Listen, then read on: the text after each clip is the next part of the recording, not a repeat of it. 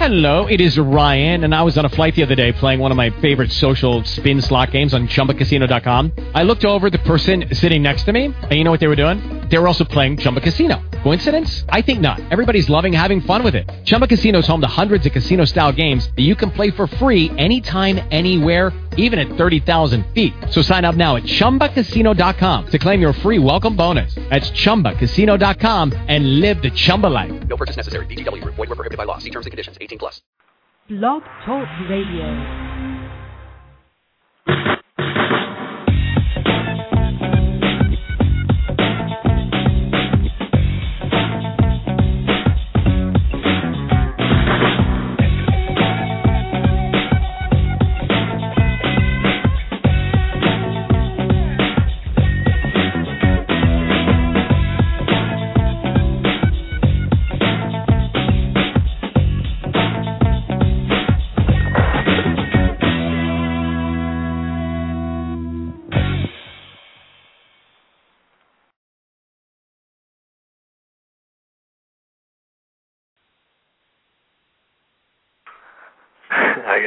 Out there. Uh, Gene Robinson, are you on?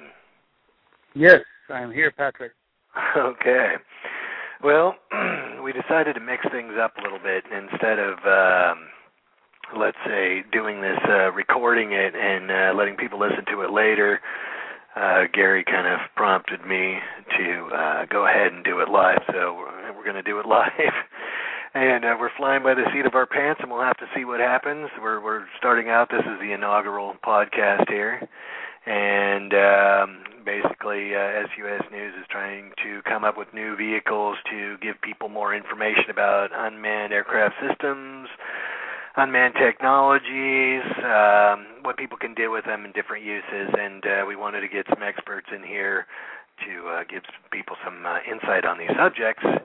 And our first guest is uh, Mr. Gene Robinson from uh, RP Search Services. And uh, we're going to talk to him. I would I'd consider Gene to be an expert in the uh, application of uh, unmanned aircraft systems in SAR. He's been doing it for several years.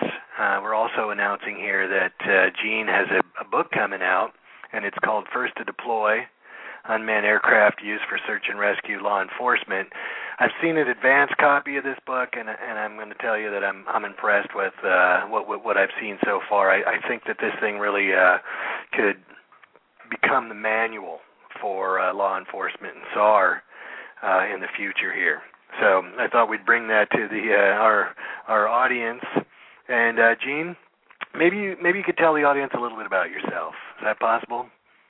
Sure, Patrick. Um, well, my background is in aviation. My uh, education is in aviation. Went to college and got my my degree in pilot's license uh, with uh, aspirations to be a commercial pilot.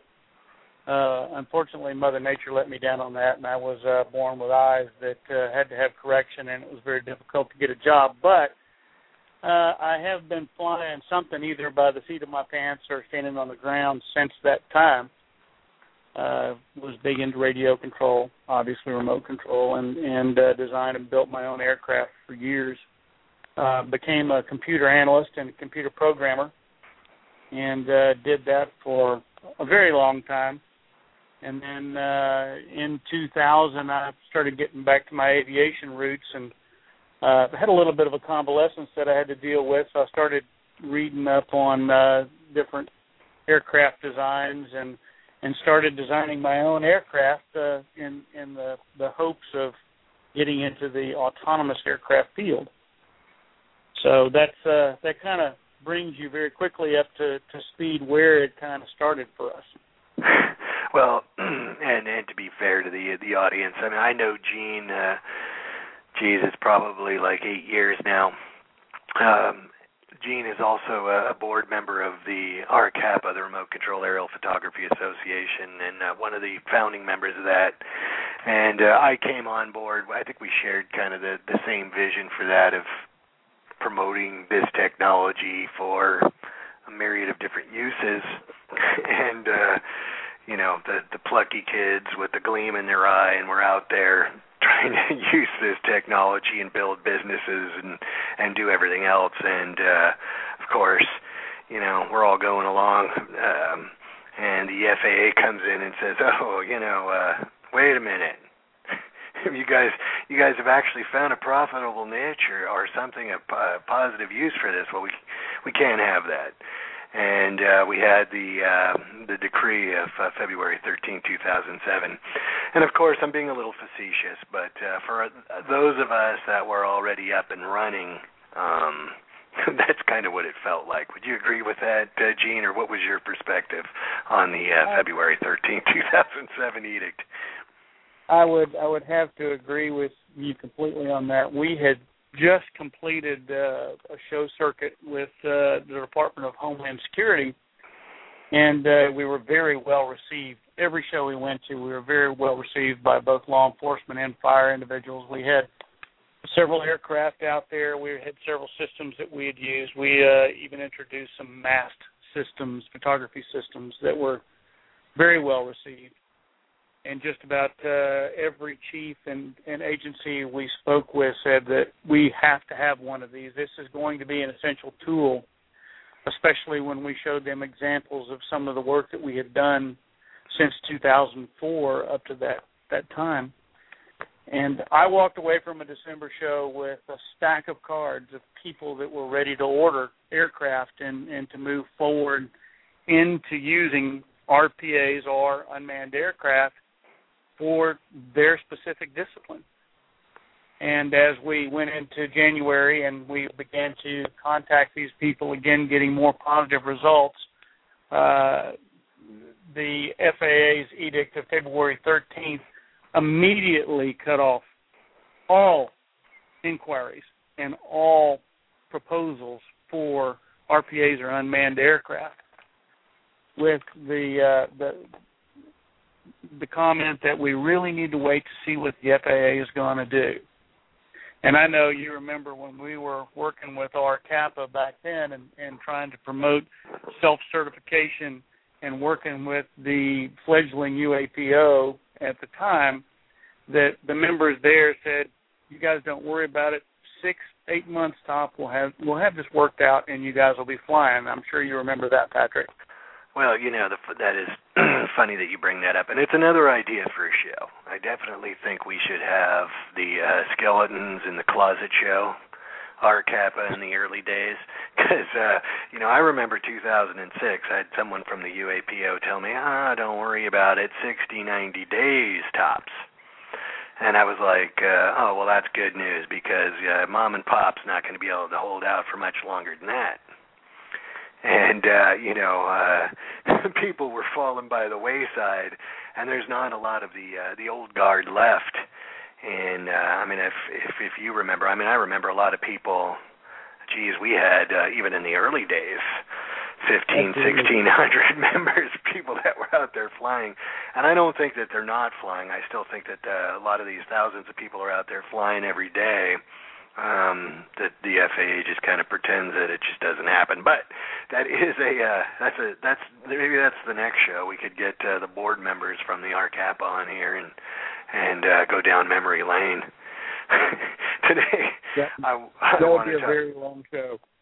Yeah, we might have to schedule a couple hours for that one.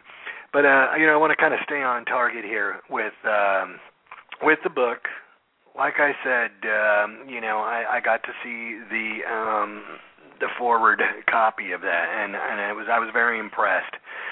Um, and it was it was uh, you, you got a lot of good information in there, and uh, I'm I'm going to wish you all the success for that. But I want to talk about that. Okay, with the book, you know, may, maybe you could tell the audience what what do you hope to accomplish, and, and and it's kind of a two-parter. And and why have you decided to to put it out now?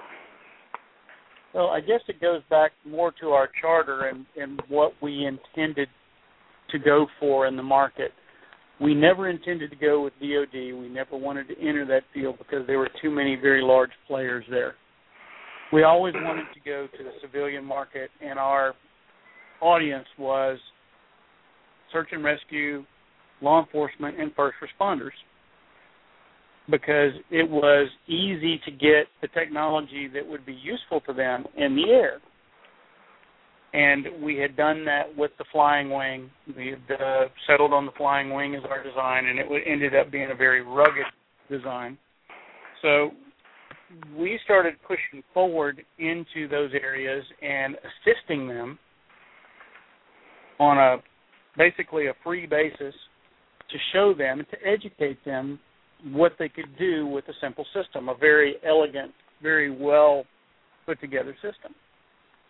And as we started doing that, we, we got called more and more for search and rescue, or search and recovery, or law enforcement support. We took our aircraft into the field and we flew them in every condition that you could conceive. In winds that people would just sit in their cars and not get out because it was so windy. Uh, in firestorms, in uh, uh, rain, we even flew in a hurricane uh, the, just a couple of years ago. So this, we started gathering this, this database of knowledge, and there has been so much noise come out because there are so many different people that are saying that their system is the best. It, it does so many wonderful things. It will do this. It'll do that, and it's based more on theoretical rather than practical application. Right. Now right. we know we know for a fact that that uh, we were probably the first televised use of a UA on a search and recovery back in 2005 in uh, Irwin County, Georgia. It was on Court TV. So that gives us a bit of a legacy in that that we can say that's ground zero for us as as gathering the experience. And we have flown many many times since then. I can't tell you how many missions we've flown, but to quell some of this noise, to to actually put this this the ability of a small UA into perspective, it became very apparent to me that a book would be something that would be useful to the technology operator, the technology director of a department, someone who is interested in getting into unmanned aircraft and not getting the hundred thousand dollar, two hundred and fifty thousand dollar price tag for a piece of equipment that may or may not do what they're looking for it to do. So the book was as much a part of the education process as our practical application of going out and showing law enforcement how it works. So that's what we hope to accomplish with the book right now. We want to get that information out. We want to to show what a small unmanned aircraft can do in different environments under different conditions the data it can produce because when you get right down to it, it is just a data collection platform. Right. That's what you're doing. You're given the uh, the incident command or the, uh, the the the search coordinator more data to work with, and as we know, more data you get, the better decisions you can make, and that's where the small UA can really shine. Right. Well, I think you're hitting on some good points and very timely too, because uh, you know I contend. Um, I mean, I know you wanted to to do the civilian stuff, and I did too. I just kind of wanted to go about my business, but uh, I've, I've you know kind of taken the military path, which is uh, I'm a little bit of an anomaly there. That I came out of the commercial side. People look at me like I've, I'm crazy because uh, I'm probably one of the the, the few, but. um you know you, you're really hitting on something good there and and it's kind of what i call the snake oil salesman you know and and and um i actually have an article coming out in the june issue of unmanned systems about uh police and law enforcement first responders buying these and really looking out beware the snake oil salesman you know and i think that you really hit on that point and, and I really believe that these first responders that are that are t- thinking about adding this to their department really need to get educated. So I, I think the timing is perfect on the book because uh, people are. I mean, the bottom line are, are the wrong decisions could really uh, have an adverse effect on their department. So I, I, I do think it's very timely. I, I think that uh, that's great, and I think you have a wealth of information to to share, um, all in the right time. You know, I want and I want to get into a little bit more um, uh, about these these searches that you've done, and and I know you've done a bunch of them.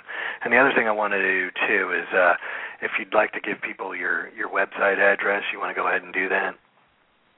Sure, we're at uh, we have two websites actually. The uh, the nonprofit 501c3 charity organization that we do most of our flying out of is at www.rpsearchservices.org.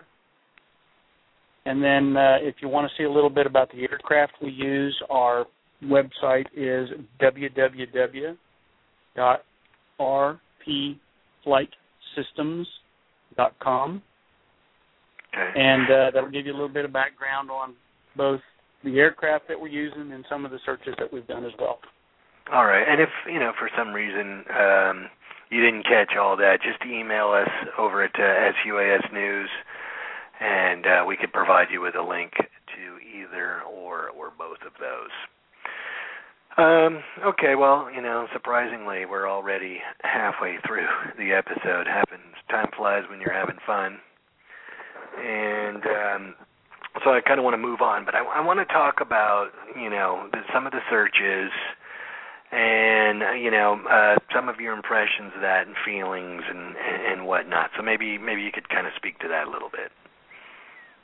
Sure. Um, well, to date, we have directly credited to the unmanned aircraft. We we have ten recoveries. We have provided closure for for ten families who have lost loved ones. Uh, most recently was uh, a two and a half year old uh, just last month that we flew on that they had been searching for for four days. Uh, unfortunately, uh, even though the the book is called First to Deploy, at this point we are typically the last to deploy because they end up taking as many of the resources and assets that they can out to search initially, and when they exhaust those those resources, they call us in and we fly and uh, we provide them the data that they need. And and sure enough we we locate them. And that's that's been kind of the the the SOP here for a while. And we're trying to change that and uh, maybe I'm being optimistic when I say first to deploy but I do believe that uh, unmanned aircraft will become the first tool that is pulled out of the toolkit in many many cases for SAR and for law enforcement Well, and, and uh, I just wanted to ask, ask one other thing on that note. Do you think that that has to do with um, some of the restrictions put out by the FAA, or is it just that people um, just don't understand what the tech, the technology, or what? Why do you think that is? I believe, and, and I used to say for the longest time, uh, you know, the book Fear of Flying. Mm-hmm. I believe I believe that uh, a lot of people out there that were just looking at the technology had that basic primal fear of flying. Oh, it's so complicated. Oh, you know, we can't. There's no way to incorporate it. We can't. We don't know what to do with the data, and I think it was just a lack of education for the most part. Mm-hmm. We are now getting to the point where we are called. As a matter of fact, just before uh, we called in on this podcast, I was I was notified to to go assist in a search in Mississippi. So we are getting that education process done, and we are starting to be called sooner. And uh, sure, the, there is there are plenty of folks out there that know what the restrictions are. Mm-hmm. There are some of them that that care very much about being on the up and up with the Fed and making sure everything is is uh, copacetic there. However, there are just as many agencies out there that say, "Damn the torpedoes! We need those images, and we need them now. Go get them." Right. Well, And kind of we try to do that. kind of kind of goes with uh, the application. Usually, time is of the essence. Um, you know, things along uh, like that. Um, that's pretty interesting. You know, the the other thing I, I kind of wanted to talk about, and you're you're hitting on that, is kind of educating people. And I'm sure um, over the past years, you've learned a lot yourself, and you've incorporated uh, other technologies and uh, whatnot into into your work. And maybe you could um, maybe you could kind of elaborate on some of those combined technologies and also um, maybe the SOPs or, or what what what you kind of learned has worked, uh, both technology and let's say application. Sure. One thing I've got to say is we're very lucky in that uh, several years ago we signed a memo of understanding or an agreement with San Diego State University in California, and they are technology partners with us. Mm-hmm. Uh, because of them, we have gained access to a suite of sensors. And really, that's what an unmanned aircraft is about: is to fly a sensor of some sort. Uh, the sensor may be just a digital camera. Uh, it may be a, a thermal imager like a FLIR or a microbolometer. And now it's getting to where you can now fly a multispectral imager, which is becoming very much in demand. And all of those things require computer technology, obviously. Mm.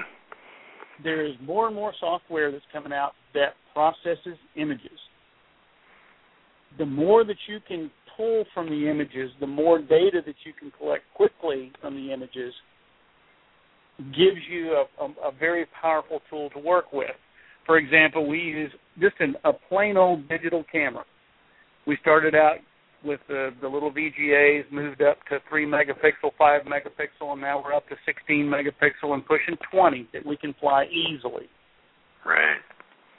And we use the standard issue Mark One eyeball to look at them. That We takes a little bit of good. And then that takes a little bit of uh, experience, right? I mean, there's a process to um, Yes. analyzing that, uh, that that those those pictures and images. Correct. Yes, it is, and and we have come up with uh, with several very practical examples of how to do that, what it takes to get it done, and it you essentially look for things that don't belong in a picture, which is kind of a different mindset to get into. Mhm. On the software side, there there are softwares that are starting to come out now where you can tell it. I'm, for example, you have a person that's lost in the woods or lost in an area. What does a person typically wear when they go hiking? They'll wear blue jeans or some brightly colored object. So you can tell the software, go out and scan all these images, pull anything that you see that's blue out of these pictures and tell me about it Interesting. and it will scan through hundreds of pictures and it'll pop up i've found five pictures that have blue objects in them would you like to see them Hmm. So I- I'm, I'm sure that's that that's a uh, a handy tool to have. it is uh, handy it is expensive at this point but uh they're getting cheaper and we're getting people who are you know working with us to to try to reduce that cost on that that piece of software Right. and then right. of course you can take off the shelf software photoshop Mhm. is a is a great example. And you take it and you apply it a different way, and you can bring out some of those colors. You can accentuate those colors.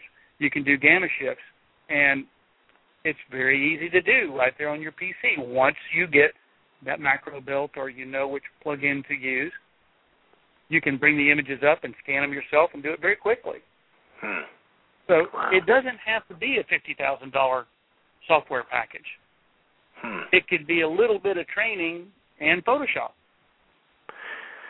Interesting. Well, I, I really like how you've kind of, uh, you know, um, used what was available. I guess you had to.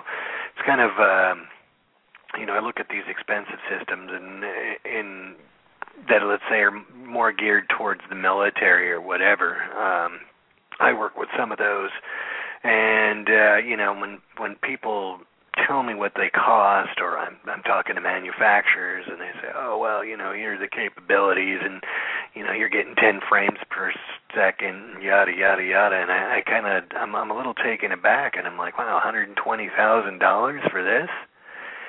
And again, I don't you know, I don't see that that that training there or, you know, the down in the the grassroots or out in the weeds like you're talking about where you've really had to kind of uh use what you had and really uh you know wring a hundred percent out of it you know i'm i'm pretty impressed with that Yeah, it's just a practical application You have to look at the problem and see if you can come up with a solution.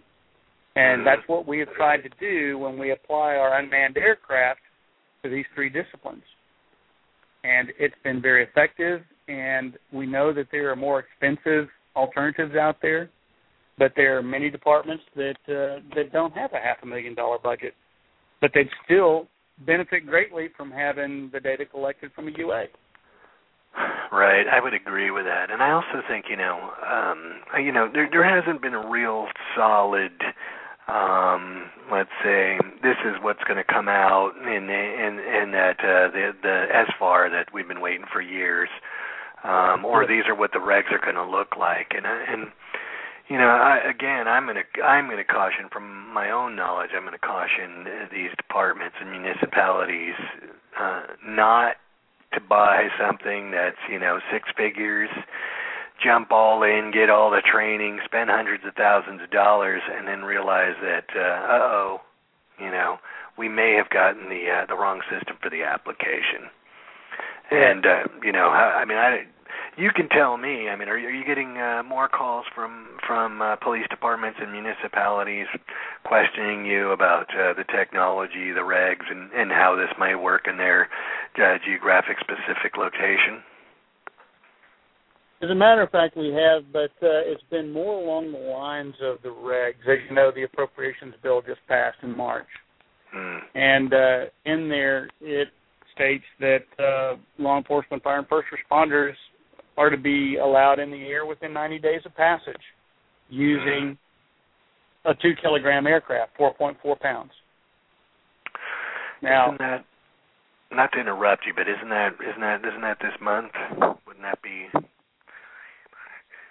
Isn't it the, the 60 days or 90 days coming up this month, or am I got the math wrong? No, you you are correct. That would be the end of this month. And uh, there are, I, I'm sure you've seen that there are already police departments that uh, have purchased UAs and can't use them Hmm. because they still haven't complied with the COA process that is required by the FAA, even if you are a bona fide public entity. Hmm. So they still must go through the COA process before they can even think about flying in their county. Right. Well, and I think that that uh, the mandate was talking about that was some expedited thing because uh, you know what's a what's a COA take to get these days? Is it still out six months, nine months, a year? The last one we got was eight months. hard to hard to go out and uh, first respond on an eight month uh, lead time. Um, well, we we are coming up on the uh, a two minute warning here. Um, really, it's a, the show's been really informative, Gene. I, I think you had a lot of good insight, and I would. Um, I, I, would uh, I would suggest that people that are thinking about um, purchasing this technology for their municipality or uh, agency should probably call you. So again, let's can we get the website one more time? Sure, it's uh, www.rpflightsystems.com or www.rpsearchservices, all one word, dot org, O-R-G. All right, that's good. And uh, when do you think the book is due out? We are going to shoot for a June uh, uh, June delivery on that one, and uh, it looks good so far. We're in the final edits and uh, adding some images, and it will be uh, an ebook and available in several different formats. I'm sure. Okay. Well, that sounds good. Um, I'm, I'm sure we're going to do a, a story and a review on the suasnews.com website. A little final bit of housekeeping here. Um, I don't know how often we'll do these podcasts. If you have ideas um, or subjects that maybe you would like to hear more on, you can um, email me, Patrick at suasnews.com, Patrick at suasnews.com and uh, we will try and get those on the air. The other thing, uh, if you want to advertise your business and you think that this might be a vehicle for you, again, email me and we can talk about that. Send you out a, um, a rate card or a media planner, and we'll go from there. And that about wraps up the uh, first episode or first podcast uh, for the SUAS News. Gene Robinson, thanks again. Good luck with the book, buddy. Um, I know people get a lot of good information out of this, and uh, I wish you all the success with that. And I and I hope that you've hung in there for all these years. That uh, you're still around when the the SFAR comes out, and you're able to make a living. That would work for me, and I appreciate you having me on, Patrick. Hey, not a problem. We'll talk to you again soon. Okay, goodbye. Bye bye. And uh, that's uh, that's the end of that one. Thanks everyone for listening, and we'll see you next time.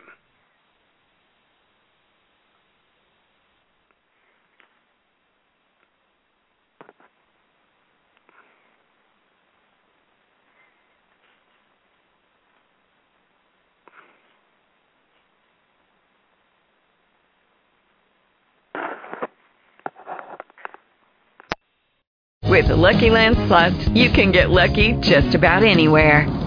This is your captain speaking. Uh, we've got clear runway and the weather's fine, but we're just going to circle up here a while and uh, get lucky. No, no, nothing like that. It's just these cash prizes add up quick. So I suggest you sit back, keep your tray table upright, and start getting lucky.